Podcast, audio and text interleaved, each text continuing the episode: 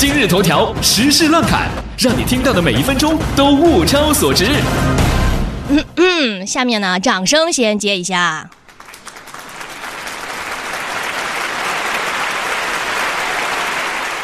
海洋现场秀，象牙山村广播电台，下面开始广播。那么今天呢，我们的乱侃部分有请到了一位新搭档，请听一听他的自我介绍。Hello，大家好，我是来自生蚝电台的主播小胡。说人话，嗯嗯，就如果你们接受不了这么高大上的介绍方式呢，我也可以重新说一下，就是我来自嗨栗子电台的主播小胡，谢谢。呃，今天呢是海洋允许我来咱们电台做客，是特别的一个日子。为什么呢？嗯，今天是二零一六年的二月二十九号，四年才能遇见一次的日子。他答应我每年的二月二十九号都让我来。那得四年来一次。嗯，也可以，也可以。今天呢是星期一，农历正月二十二。想结婚还没登记的小伙子们，请注意了，今天是二月二十九号，抓紧时间去登记吧，抓紧时间去登记吧，因为结婚纪念日四年才一次，太省钱了。但是请注意，二月二十九日四年一遇，但是每年都有正月二十二。下面请听今天的时事乱侃主要内容。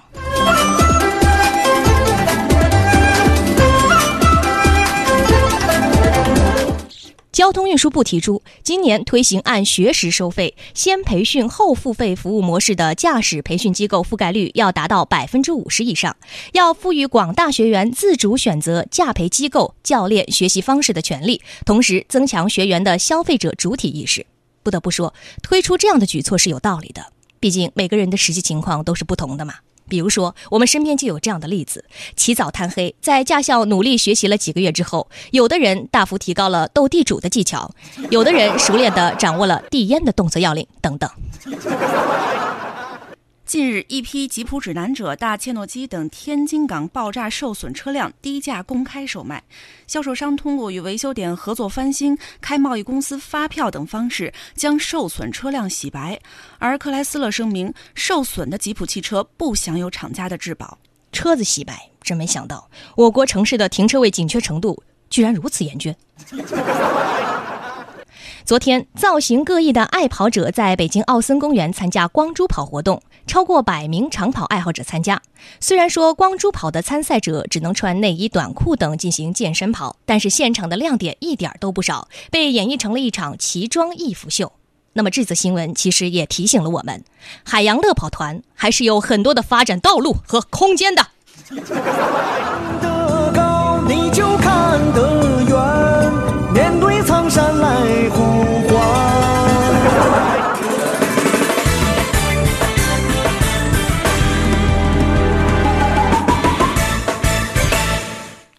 新学期到来了，武汉生物学工程学院的老师把五福搬进了课堂，集齐勤学福、助学福、自学福、乐学福和创新福之后，期末考试可以免试，而且成绩优秀。集齐四福者，平时成绩加十分。根据这项条例，我们不难看出，集齐五福的可以免考。那么没有集齐的同学呢，其实也没有关系，你可以自求多福。再来看哈尔滨，一个十一岁的小男孩东东拿压岁钱买了一部一万多元的手机送给心仪的女同学。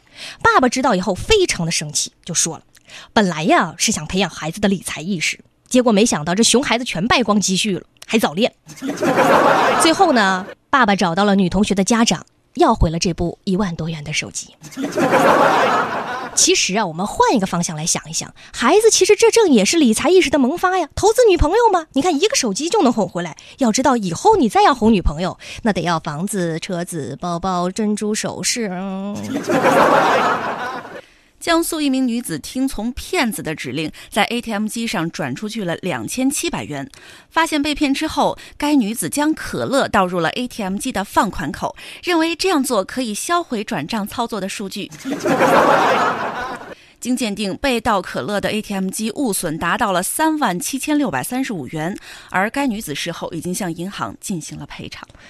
看完了这条新闻呢，我有个问题想问问大家：不是说喝可乐会变笨这句话是句谣言吗？不是已经辟谣了吗？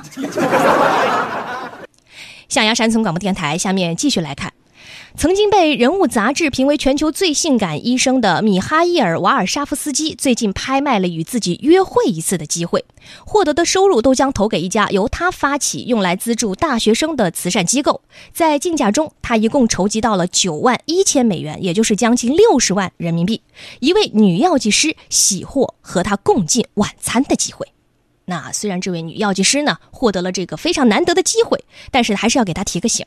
毕竟这个全球最性感医生米哈伊尔·瓦尔沙夫斯基，他的本职是一个尽职的医生，所以很有可能这位男神医生在这个晚餐餐桌前坐定之后，会和你说这么一句话：“嗯、你好，这位女药剂师，今天呢，我要与您分享一句中国古老的名句，那就是‘食不言，寝不语’。”只剩下钢琴陪你弹了一天，睡着的大提琴安静的、旧旧的。只剩下钢琴陪我弹了一天，睡着的大提琴，安静的、久久的。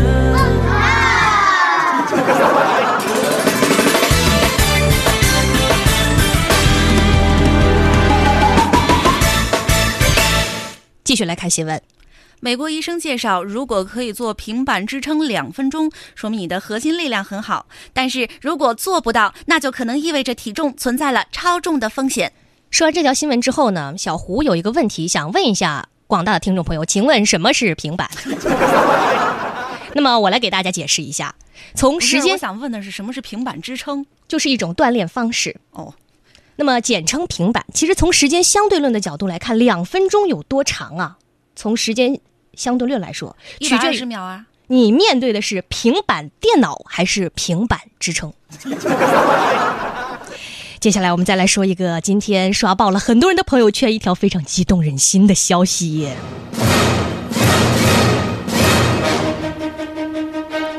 北京时间今天上午，第八十八届美国奥斯卡金像奖颁奖礼在洛杉矶举行。最终呢，莱昂纳多·迪卡普里奥凭借《荒野猎人》在他奥斯卡的征途上陪跑二十年后，终于斩获了最佳男演员，拿到了他梦寐以求的影帝。我们一起来看一看现场大屏幕。哎，现场大屏幕咋咋没声呢？哎，导播导播切一下切一下，来三二一，走。And the Oscar goes to Leonardo DiCaprio. 等了好久，终于等到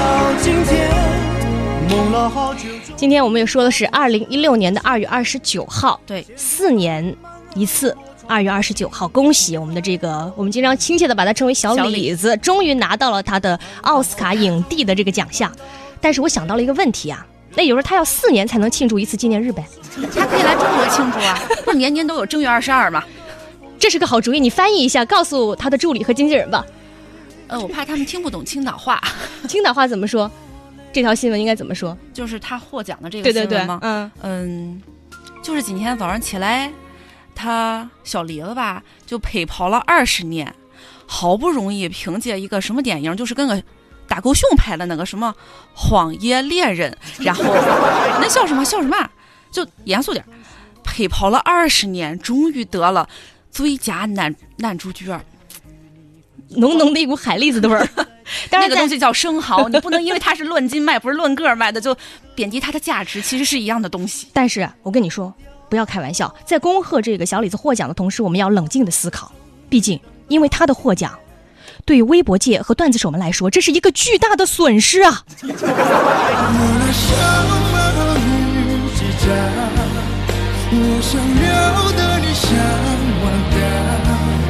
究竟幸福多